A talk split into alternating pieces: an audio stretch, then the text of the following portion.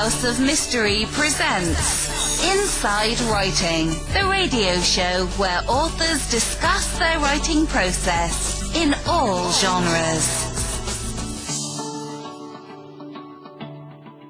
Welcome back into the House of Mystery, and of course, I'm Al Warren. Now, joining me, co-host today on the duty is Michael Hawley. How are you doing, Mike?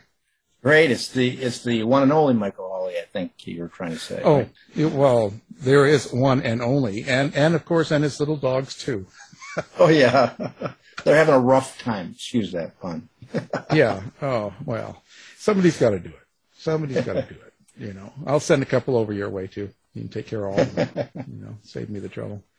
Um, well, so we've got another interesting guest. We're covering another uh, story of crime. So um, let's see who we've we got on the on the docket here. We've got um, David Dominé, and the book is called A Dark Room in Glitterball City, and it's murders, secrets, and scandal in Old Louisville.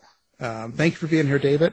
Hi, thanks for having me on. What what got you onto the story to start with? Like, how did you find this uh, true crime? I live in Louisville, Kentucky. I'm not uh, a native. I'm from Wisconsin originally. I moved to Louisville in the 90s to go to graduate school, and my idea was do my time and get out of town, but I never quite left. And so I've spent half my life there now. And uh, there's one part of town called Old Louisville, and it's known for its uh, wonderful Victorian mansion. Some say it's the largest Victorian neighborhood in the country. And in 1999, I bought a house, and uh, it was a large Victorian house with six bedrooms. I lived there uh, till 2008. Right before I moved in, the previous owner told me the house was haunted. And I don't really believe in ghosts. I didn't really think much of it, but after I moved in, strange things started happening in the house. All the things she warned me about, in fact. And so that kind of got me into the spooky stuff in the neighborhood. And I'm still kind of a skeptic today, but I love ghost stories and ghost stories are an interesting, you know, expression of the community's um, local lore and legends. There's a lot of um, real life, um, you know, characters involved. And so I started writing books about the neighborhood. I started off with like spooky stories and things to kind of do my part to help, you know, promote the neighborhood. Well, after I moved out of my house in 2008, uh, there was a house nearby, just a couple blocks away, that I considered buying. It was much bigger than my previous house, which was only about 4,000 square feet, and that's kind of small for the neighborhood where I was. And um, it was the old Richard Robinson house. It was built around 1898, had about 11 bedrooms, 10,000 square feet, and uh, it had like the original wine cellar from when the first family lives there in the basement. And so I got into my head I wanted a, an old house with a wine cellar. So I um, I met the real estate agent. I went to look at the house, and it was just it was a wreck. It needed a lot of work, so I um, I decided against it, and I moved to where I currently live today. But two years later, I woke up one morning. I turned on the news, and as I was drinking my coffee, I looked up, and a familiar-looking house flashed across the screen, and it was the Richard Robinson house that I had considered buying two years before. And there were police out front. There was caution tape up in the front yard, and two guys were coming out of a door with uh, a large container kind of jostled between them, and they were in hazmat suits. And I continued listening, and it turns out the guy uh, who lived there, and it turns out he was the guy who had the appointment with the real estate agent right after I did. He ended up buying the house and uh, moved there. Well, the night before, and uh, so this is the morning of June 18th, 2010, when I'm watching this on the news. And um, the previous night, police had been called to that residence because of a 911 call. And uh, the guy who owned the house, he uh, called 911 because he said his boyfriend was trying to break through the door and uh, come inside the bedroom where he was barricaded and kill him. And so the police responded and they, they arrested this other guy. And in the process of questioning the two parties, they began hearing grumblings about somebody knowing something where a body was buried. And uh, they didn't really take it seriously, but finally they heard something about something being down in the wine cellar. So the police went down, they started digging in the wine cellar, and uh, four feet below the surface of the earth, they dug out a blue Rubbermaid container, and in it were the remains of Jamie Carroll. Jamie Jamie Carroll, male or female? It was uh, male. Okay. So it was, turns out it was the guy's drug dealer slash uh, sometimes boyfriend slash well-known drag queen, and he had been killed a year before, and he had been buried in the dirt floor of the wine cellar all that time. And then the question was, who killed him and why? Well, both of the guys blamed each other, and uh, they both claimed to have been living in fear of the other for the previous uh, seven months. And three years later, we had the most scandalous murder trials we'd seen in this part of the country in a long time. A lot of people called it uh, the trial of he said, he said. Some called it the pink triangle murder. And I sat in on those trials. Uh, being someone interested in the neighborhood and true crime, I had to sit in and see what it was all about.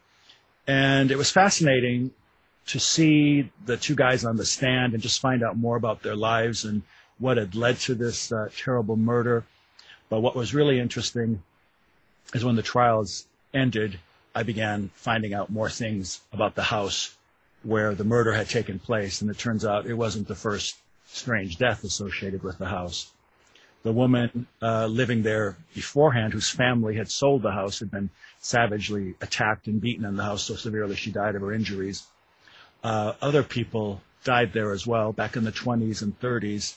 Uh, there was a sanatorium, a guy known, uh, known as Dr. Bandine, was promising to cure people of cancer, but he was kind of a, a quack. He was promising to cure them of cancer, and all these people were coming to him in hopes and um, and in droves, hoping to be cured, but they weren't being cured. They were dying and suffering under his care. And he was ruined in the end. Uh, he was brought up on ethics charges. He was rumored to have killed some of his patients outright. But from that point forward, the house kind of took on a reputation as being a, you know, a sinister house, a destroyer of lives. And it seemed like every several years, whoever moved in, some kind of tragedy would befall the family, death in the family, financial ruin.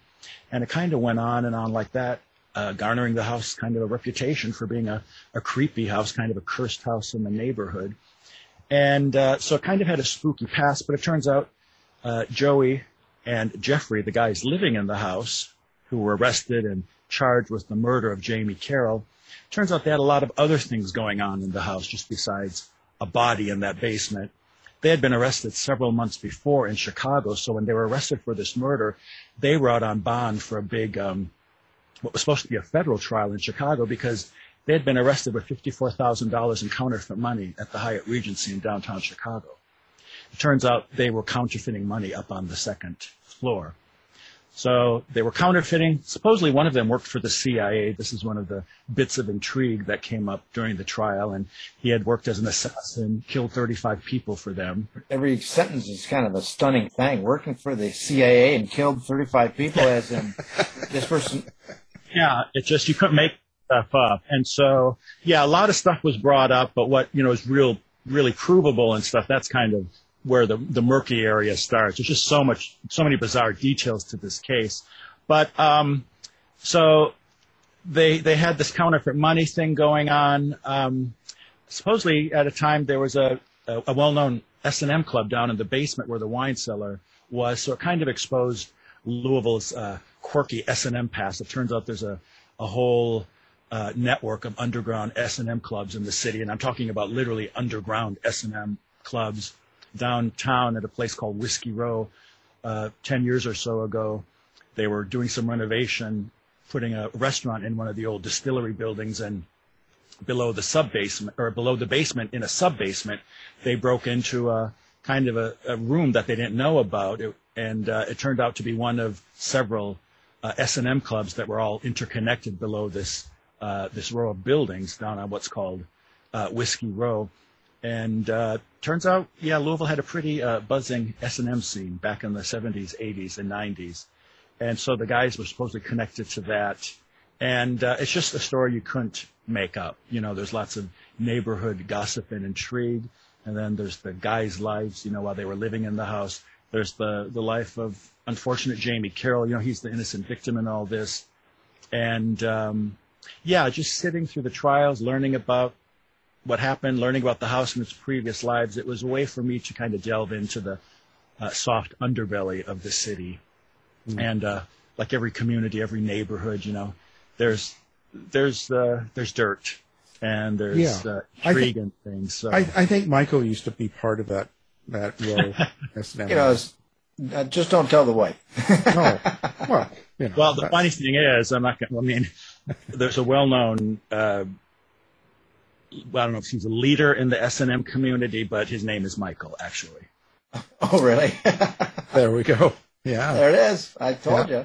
He goes under the name Silver Fox. Uh, that that is true. Silver Fox. Yeah. well, I, I just wonder, but um, following this kind of case and um, sitting in and being involved and all that stuff, and because these are people that are still alive, they're around, they're your counter.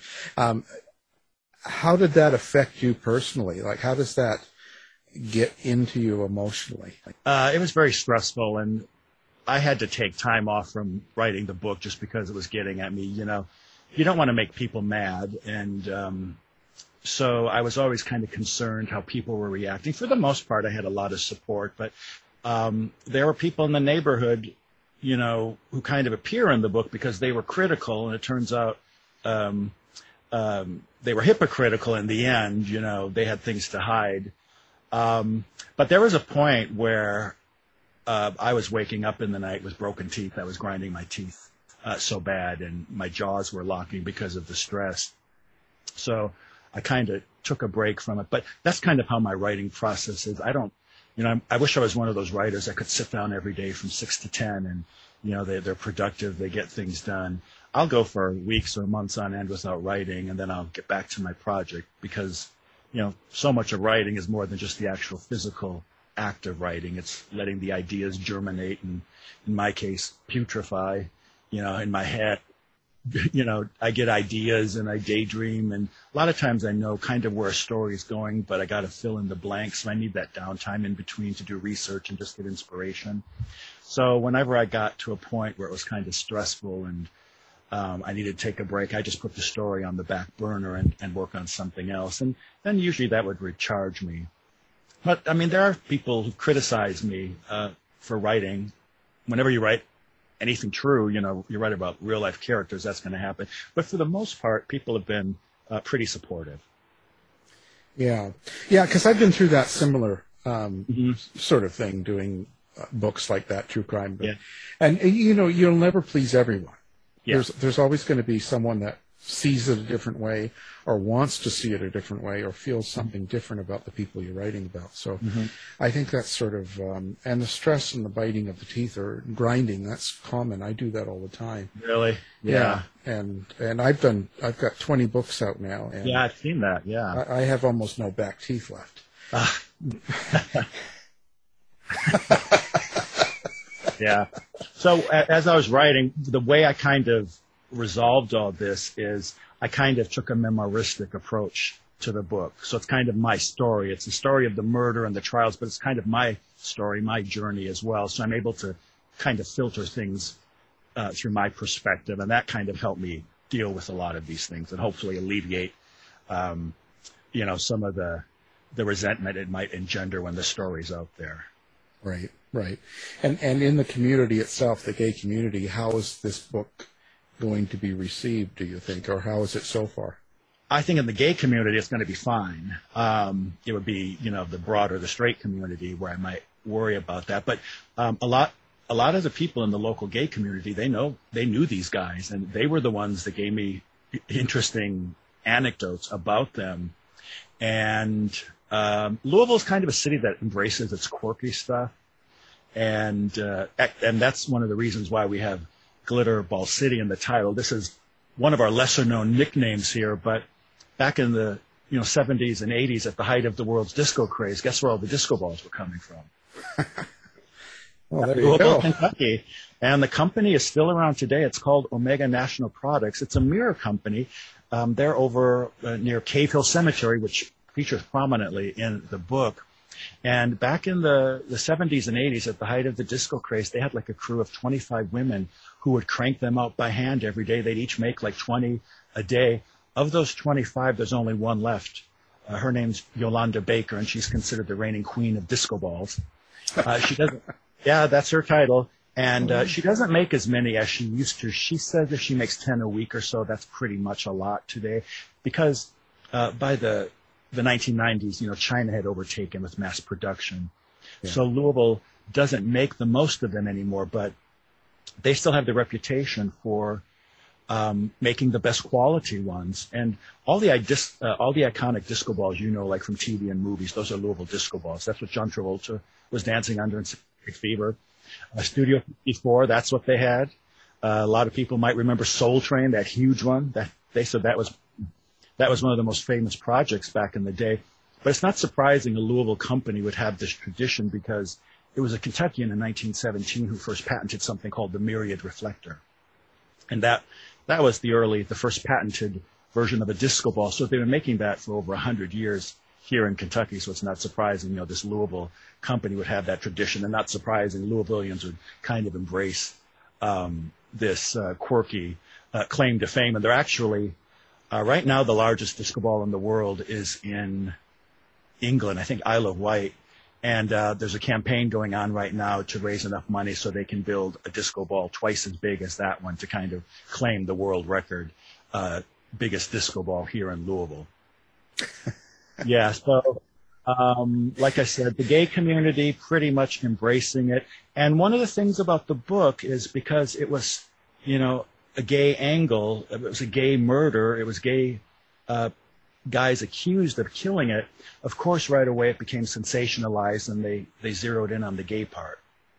Yeah. And, you know, you know, typical gay, you know, all the typical, you know, stereotypical things you'd expect to hear from ignorant people.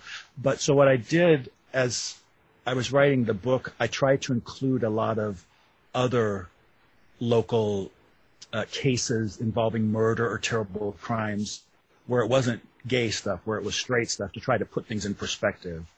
Um, so I hope uh, when people read it, I think they'll try to, I think they'll get what I'm trying to do, which is put things in perspective. And, um, you know, I try to, I try to, you know, let people know that what it's like being part of the community and just, um, you know, what it is to deal with that intolerance in a situation like this and uh, you know, mm. in the broader uh, yeah. scheme of things, just you know, show this is one terrible crime in a in a whole world of terrible crimes. Well, and that's all you can do. Um, I, I, I kind of see, I kind of see how it can get mixed by the communities depending on how they see it. I, I, some some people don't like because I've been I've got this for a few years. Some people don't like me presenting cases that involve gay people because it makes the gay community look bad. Mm-hmm. Is kind of the comment I get, and I think, well, I, I, personally, I think it makes us look more like the straight community, more real, mm-hmm. right, rather than separate. Yeah. We, we have the same things everyone does. That's what we are, equal, human. Mm-hmm. You know, so um, how how what was the neighborhood itself at the time of the crimes? You mean socioeconomically yeah. or preservation? Yeah. How well, was how was the community? Like, what kind of a community was it? Like, it was it fairly active, and there was a lot of people, lots of retail and activity going on, or was it kind of an up and coming, or how do you? Yeah, do you... the thing is, old Louisville is an interesting part of the city. Uh, back in the 1880s, in the 1890s, that part of town was kind of outside the city limits and there was a huge building boom. It was because of something called the Southern Exposition. It was kind of a, an early World's Fair before its time. And um, the city exploded because of the Southern Exposition. And so they kind of annexed that part of town and developed it as what many consider the first suburb. So it was the affluent place to live. So it's just full of beautiful old mansions and grand Victorian homes. But the neighborhood's heyday uh, was kind of short lived by the time World War One rolled around, um, it was going into decline, and that was kind of happening all over, you know, the country. The Gilded Age had ended, and uh, people had to pay their income tax. So, you know, big houses that took four, five, six live-in servants to keep them running, they were prohibitively expensive. So by the 20s, uh, with the advent of the electric trolley system, which is really high developed, and people could travel out to commuter neighborhoods, in the 20s they were already leaving, and they were turning these places into uh, apartments and rooming houses and such. But the the death knell probably came in the years after uh, World War II. You know, the 50s, 60s, 70s. Where was everyone moving to? The suburbs. People that want to be in you know downtown neighborhoods. So by the 1970s, the neighborhood was pretty blighted. Um, probably 90% of the mansions were chopped up into uh, apartments and such. And uh, for a while, it was kind of seen as the bohemian, you know, part of the city. There's a, a famous corner nearby where I lived. They called it Fourth and Fellini back in the day. Um, it's actually Fourth and Oak. It's you know where you see a lot of colorful characters, but it's where you see the panhandlers and uh, uh, hustlers and, and drug dealers and one-legged prostitutes. You never know what you're going to see there. Um, the local just call it Fourth and Crazy because it has kind of a, a strange reputation. But so it was a lot of um, you know gays and artistic types living there back then already, as was often the case. And so they were really important in the preservation movement. And in um, the 1970s, they banded together because they were still tearing mansions down and uh, they banded together and had the neighborhood saved. And from that point forward, you couldn't tear old buildings down in the neighborhood, and people slowly began moving back down uh, and reclaiming these houses and restoring them.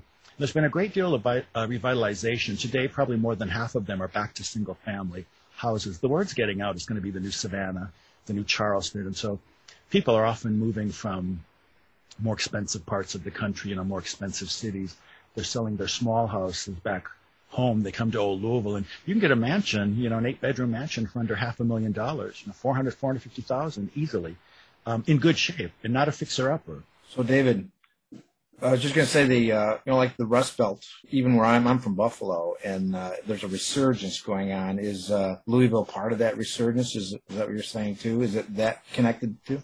Well, this, yeah, I mean, uh, older parts of town and older houses, you know, they're cool mm-hmm. now. People are looking for that kind of stuff.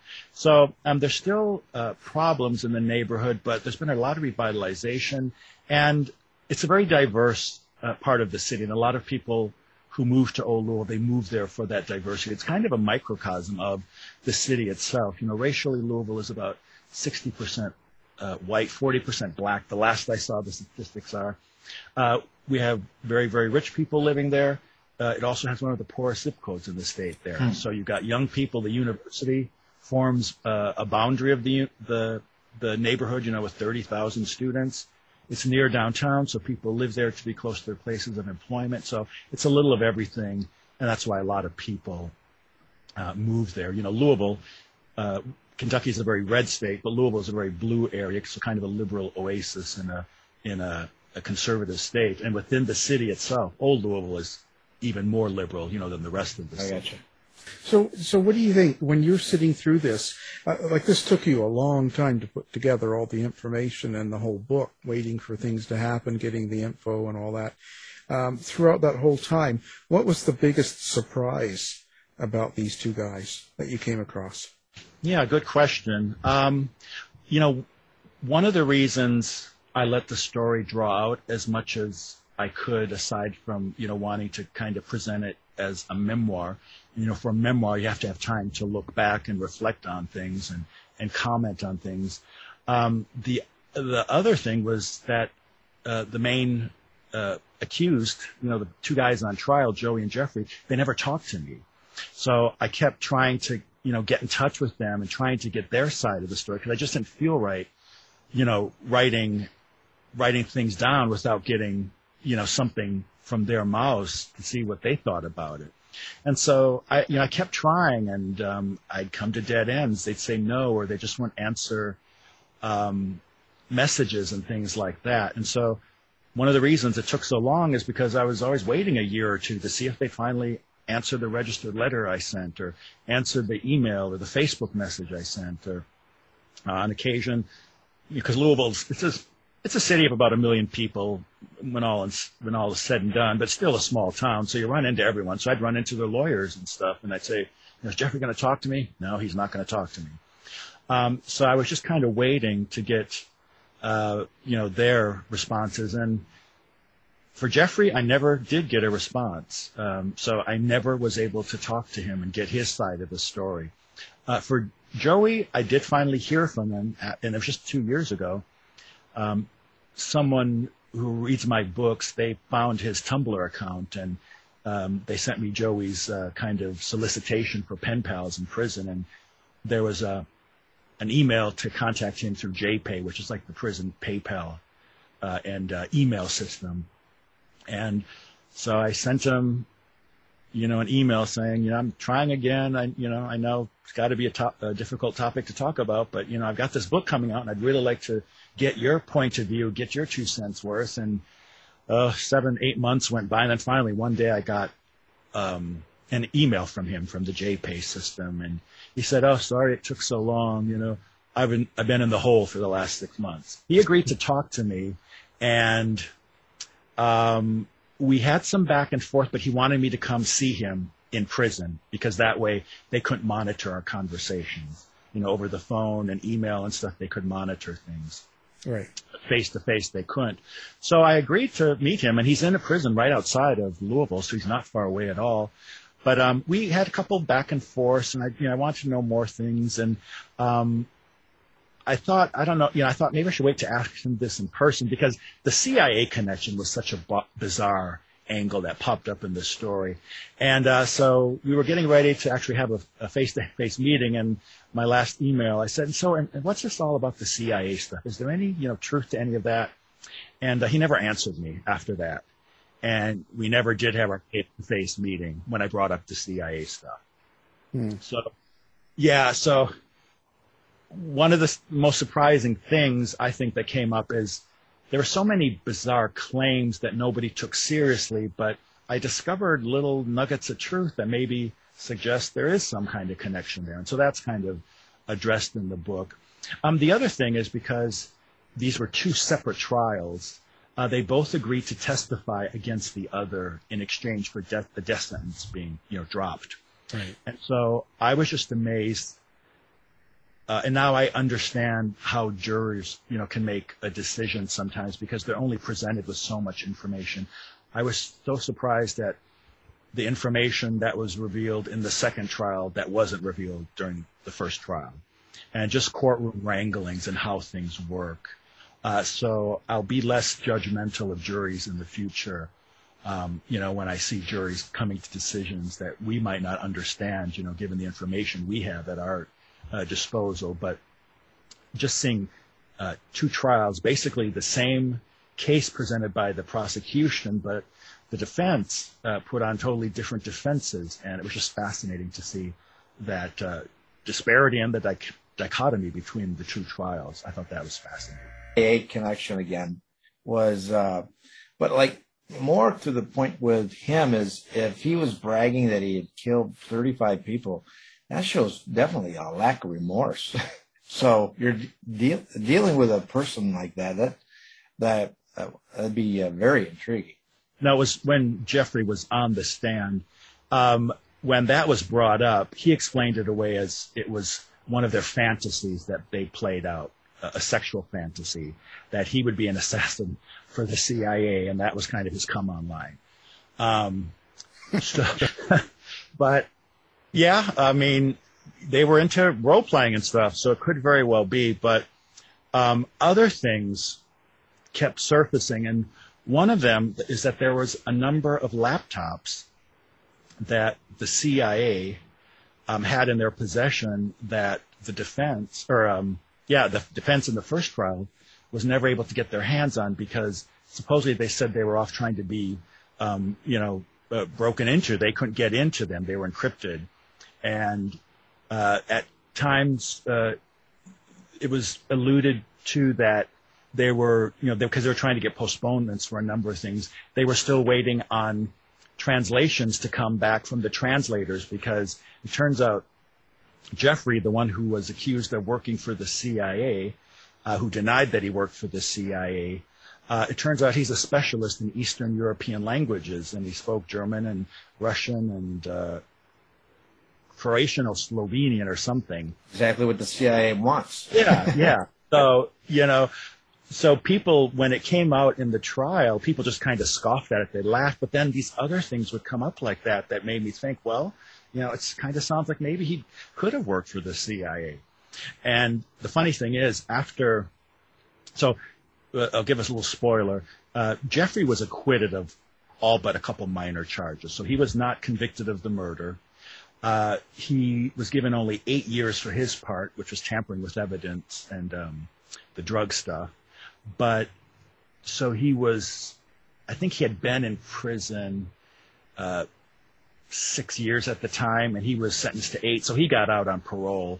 And as soon as he got out, they arrested him and they took him up to Chicago for another trial because when they were arrested in Chicago with the counterfeit money, they were also arrested with uh, bags and bags of date rape drugs, in addition to bomb making supplies, guns, forged documents, and fake identities, Wow. because they were because they were planning a bank heist up there. Because Joey had been to prison before and had connections to organized crime in Chicago. Um, so they were supposed to have this trial about that stuff, like the the forged um, documents and instruments, and so I went up to Chicago to try to sit in on that trial. But when I called, nobody knew anything about the trial. I called all over Cook County trying to find out where this trial is, and it was only after one day a very helpful clerk, you know, she took an hour out of her time on the phone and helped me kind of chase this this trial down. And she said, you know, this is kind of weird. She said they keep changing the judge on this, and they keep changing the date and the location. So she finally gave me um, the date of the trial and the location. And I went there. I went to the Cook County um, courthouse and went in. I I found the courtroom where it was supposed to happen, but nothing happened. He wasn't there. Wow. I have no idea what happened after that. I never uh, was able to find out what happened. So just another bizarre angle to all this. So is your book over a thousand word? I mean, pages? Wow, there's a lot of stuff going Well, on. it seems like it's 360 bit pages. It was uh, about 125,000 words. Okay. Yeah, so I, I, I and I whittled an awful lot. I mean, I really whittled down a lot of the, the book. Oh, that must have been a difficult task right there. Yeah, well, and that's you know what editors are for. So my editor, she was great, and uh, I was really happy with my publisher because the framework is there. I mean, you know, a lot of publishers they want to they want to take out this section and that section, but basically the story I wrote is there. They just helped me. You know, they pointed out areas where I could condense things and kind of you know tighten up my language and stuff. So uh, the story I wrote is pretty much there, unchanged. When you write something like this in a memoir style, following your kind of your feelings and, and your ideas and what you think as you go through the book, um, does that kind of make you feel a little bit vulnerable by exposing some of your own Yes. personal things? And, and does that kind, Yeah. of, kind of worry you with the social media climate nowadays? nowadays? Yeah, um, but that's just how it is nowadays with social media. But I thought it was important to show a little vulnerability to get people on my side, to realize that I wasn't just trying to take something sensationalized and you know sensational and try to sensationalize it more.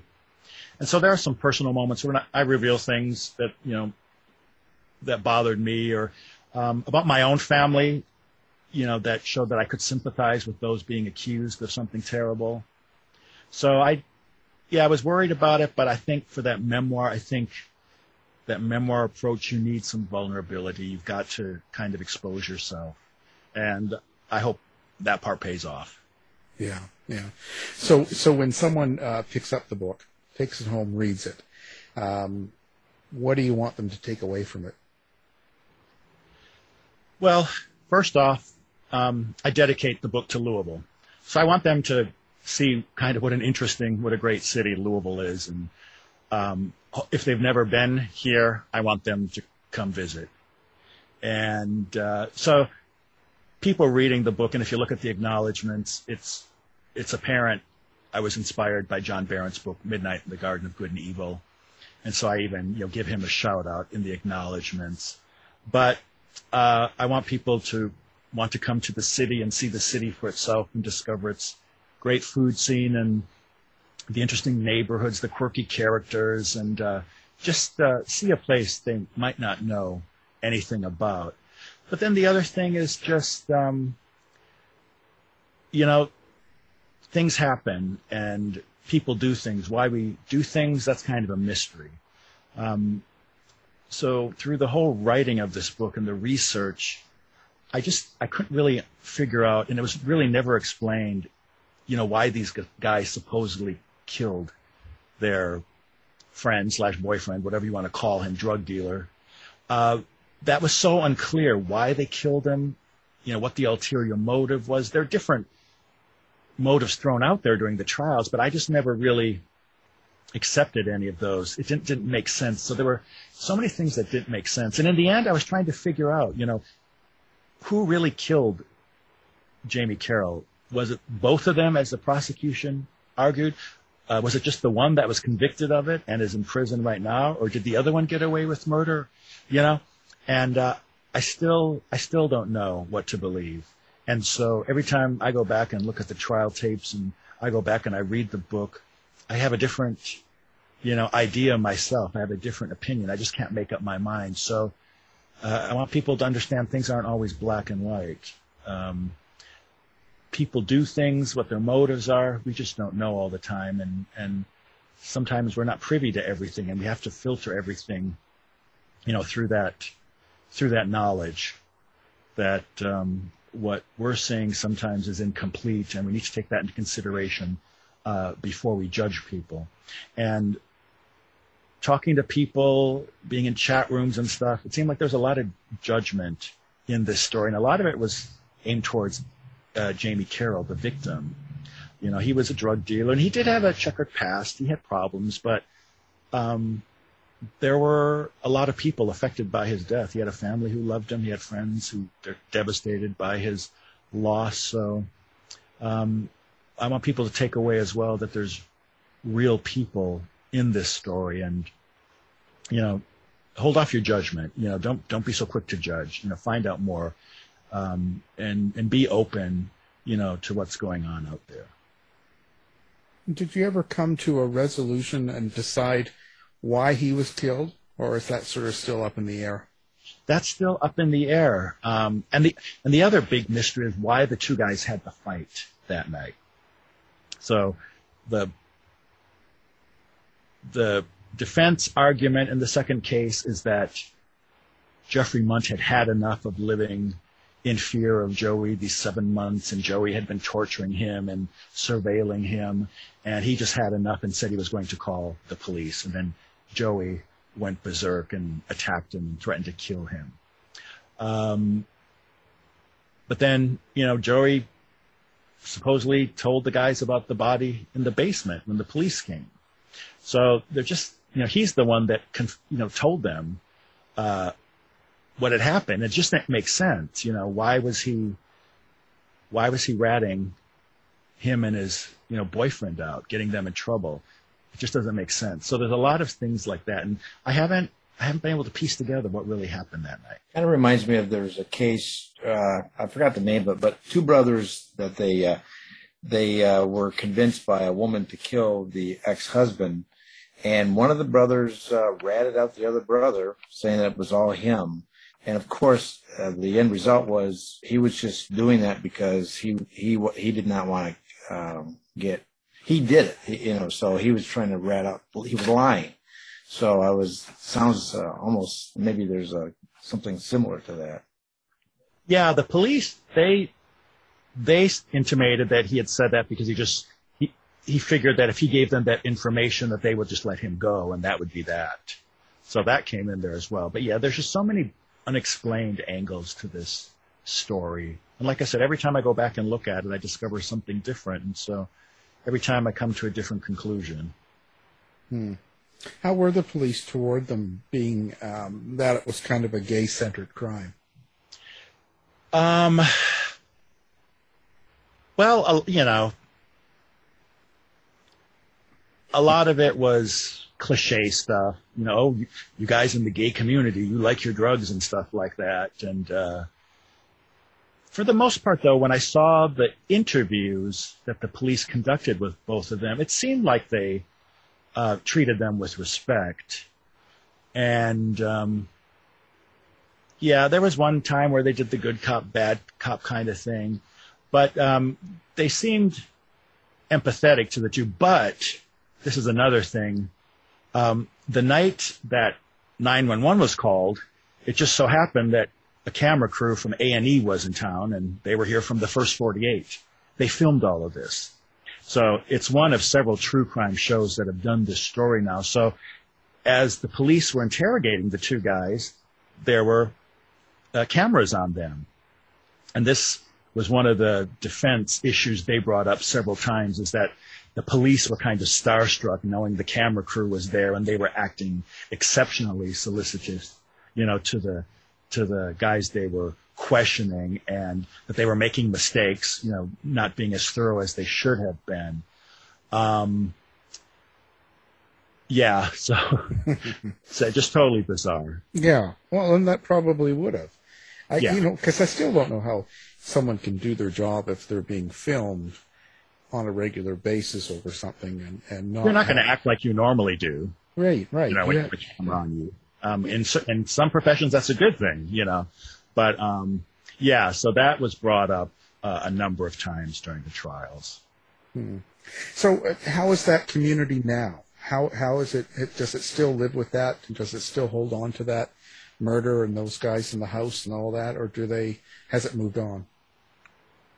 Well, I mean, the book's coming out as we speak, so there's a lot of buzz in the city, and uh, most people seem to embrace it. You know, I think the book will kind of put some closure to the friction that there's been, and even in the community, even in the neighborhood and the gay community, there's so many angles that people don't know. There's a lot of misperceptions and misconceptions of what went on. So hopefully the book will kind of clarify things. But um, a lot of uh, a lot of the people down there, you know, these are my former neighbors and stuff, and friends, and people I'm on boards with, and in neighborhood organizations. Uh, some of them they're kind of hesitant about what the book's going to do, but most of them they're excited about it. Hmm. So um, now, after being through such an ordeal and such a a long haul to get this book out, what are you going to do next? Are you going to jump back into true crime, or are you going to go back to haunted, or what? What do you think is next for you? Well, I've got several fiction projects in the work uh, works, and so my uh, my plan is to get my agent is actually shopping one of them around now. So one of them is to kind of revise that and then get the other ones uh, completed that I've been working on. Things that I kind of put on the back burner to try to get this true crime book done. Okay, for you, what what is the biggest difference from writing fiction to nonfiction? For me, there's just a lot more freedom writing nonfiction. You know, because it's you can make up so much, and that's what it is. You, you Um, mean fiction? Or not? Yeah, uh, all right. Yeah, fiction. Okay. You can make up nonfiction. There's so much research and um, um, verification and, and and sourcing and things like that. So yeah, fiction is it, it's kind of a relief just to sit down. You don't, you know, theoretically you don't need much to write fiction except what's up in your head, and you can sit down and just create. And you're creating your own world, your own characters. It might be inspired by other things, but whenever I write nonfiction, it's half the time I'm looking things up and reading things to find out about other things and verifying sources and things like that. So um, I like fiction because I can just take my my laptop and sit someplace and and write about it, write what I want to write. Question about that then. Um, I, I think in my case, I think Al's too, but my, my case is that uh, I get a lot more attention because of the nonfiction side, so that kind of forces my hand a little bit. Um, and that's not the case with you? Do you is it both? Well, see, I haven't really published anything other than like short stories and such. So I'm known primarily as a nonfiction writer, so they expect nonfiction from me. Okay. Uh, but I think, you know, nonfiction's so hot, you know, people, especially true crime and things like that, because people, they, they like finding out more about things they know something about. Okay. And people like getting the backstory and, and you know, finding out more um, tantalizing details and things like that. So I think that's one of the reasons nonfiction is so popular. Yeah. Did you have to do anything really, really wild or seedy to find out something? Come on, tell us the truth. You Funny. Remember I, how I told you about the thriving S&M scene? yeah. there So one of my last chapters in the book, there was a character in the book, and um, it was um, her, put it this way: her name's Candy, and but that was her name when she wore her wife's clothes at night when she went out and roamed the neighborhood, and she knew a lot about the local S and M scene, and she had been trying to get me to go to this one S and M scene in or S and M club in the neighborhood, and so I wasn't planning on it, but I got um, I got a kind of um, enigmatic text one night. If you want to find out more about Jamie Carroll, come to this address. And I went to the address, and it was the S and M Club she had been telling me about. Well, the S and M Club, the S and M Club was a three-story old Victorian house, uh, and you had to start in the basement and then work your way up the servant stairs to the third floor and work your way down through different chambers to get out. So that was quite an education. So did did they have you tied up and beat? Nope. Oh. Nope. They, they, they were fine with me. You know, actually, I was, I was kind of in a hurry, so I wasn't really engaging anyone as I, I went by. I was just trying to get through each room and, and get back to the door that led me outside. Uh, you, you might have come across Mike there. well, speaking, uh, well, I'm with the Victorian home because I researched the Victorian era, and so it sounds like you're you have a, a tremendous interest in that. Is that where you're going to lead your fiction? Is to the Victorian side, or Well, uh, I've got a historical kind of detective piece that's set in the in the 1880s in Louisville. I've also got um, a collection of interlinked stories uh, set in the 1880s here as well. Uh, kind of each each Victorian set story kind of has a macabre theme to it. It's called um, Eating Matches, and um, I'm always you know going through the old newspapers and stuff, and it's so nice now that you know everything's online. You can find so many you know archived old newspapers and stuff. But I when I did my research, you know, years ago, like 15, 20 years ago, when I was starting all this, I would just go to the library and find you know uh, a month's newspapers online from one year and I just go through them and I'd be captivated. Well, one day I was reading and uh, there was this short little article about Miss So and so of Second Street, distressed over her abandonment by her lover, consumed a box of matches and she is gravely ill. She is on her deathbed and they do not. Uh, they do not expect her to live much more. It will be a painful, painful death. And that intrigued me and um, and it, it turned out at, later on I found out that that was not an uncommon way for Victorian women to kill themselves, uh, eating a box of matches. So this uh, this thing I'm working on, um, eating matches, it's different households throughout the city during a given week, each day picking up the newspaper and kind of reading about this, and then they have something macabre going on in their own lives, and uh, so it's kind of it's kind of spooky and Victorian, but I like that kind of well, stuff. what's interesting is the uh, the nonfiction, the suspect Jack Ripper suspect that researched Francis Tumblety. Uh, Scout, Yeah. Scotland Yard actually investigated him uh, in Cincinnati, so he he had had an office in Cincinnati, and so uh, that probably got he was probably uh, close to Louisville too. So Yeah, that's just right up the river. That's not far away at all. Right, and then he that's where he he would be in New Orleans, and he would take the boat too, Uh-huh. and he uh, had uh, sunk one of his boats around the Louisville. So uh, if you see anything about Francis Tumblety, uh, then I have to look that up. I didn't know about that. I, I listened to the last uh, episode. I heard all that stuff, but I didn't know that detail. I'll have to well, I, include that. I have a lot of stuff I haven't published yet, so that's uh, that's Oh, some of the good stuff right there. Oh, that's good to know. That's good to know. And also, if there's uh, any uh, any unknown uh, women that were murdered, that's uh, there's a few connections there, so it's it's really exciting. okay. Ooh, Just to let you know, David. to- uh, yeah. It was 1885.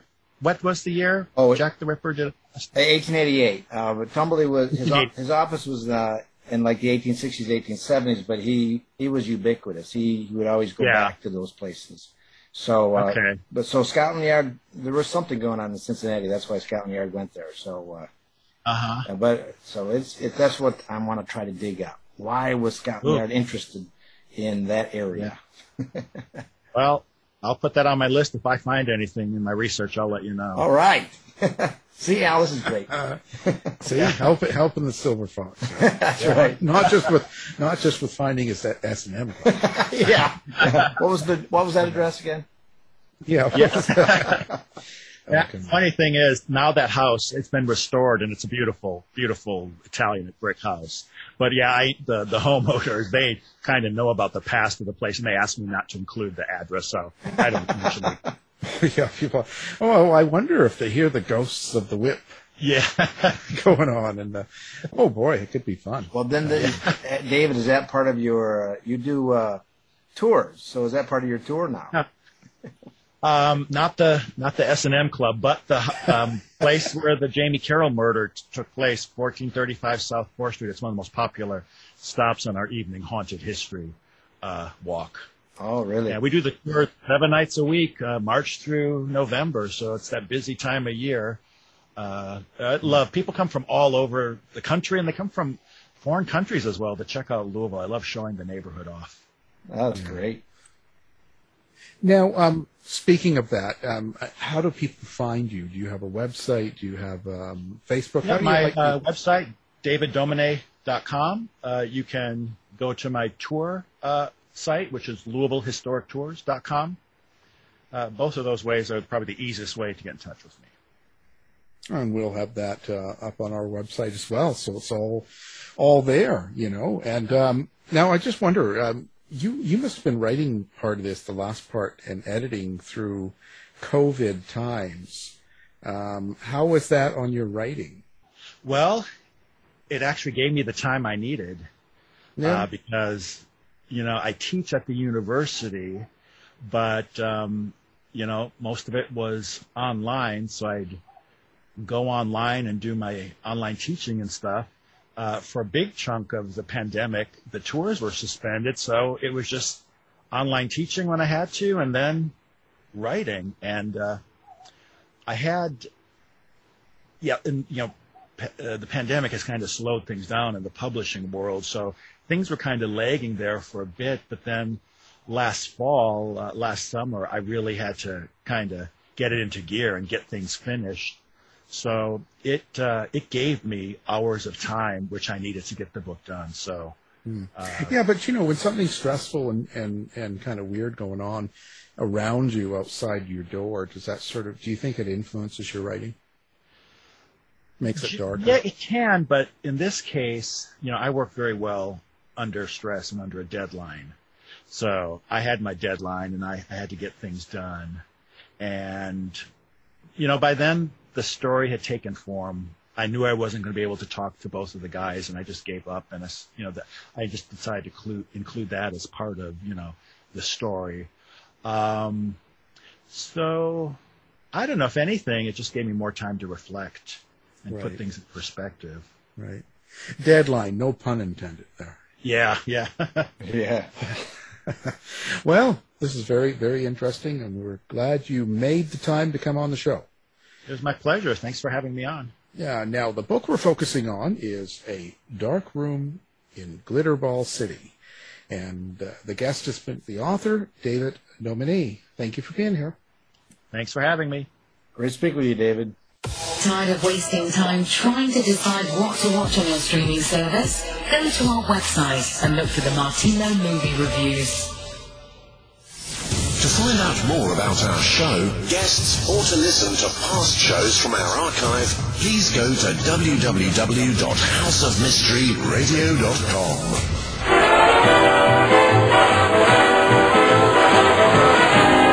The mission has been completed. The end! By George, he's got it! It is the end! I'll see you. If you're lying to me, I'll be back. This has been a production of Something Weird Media.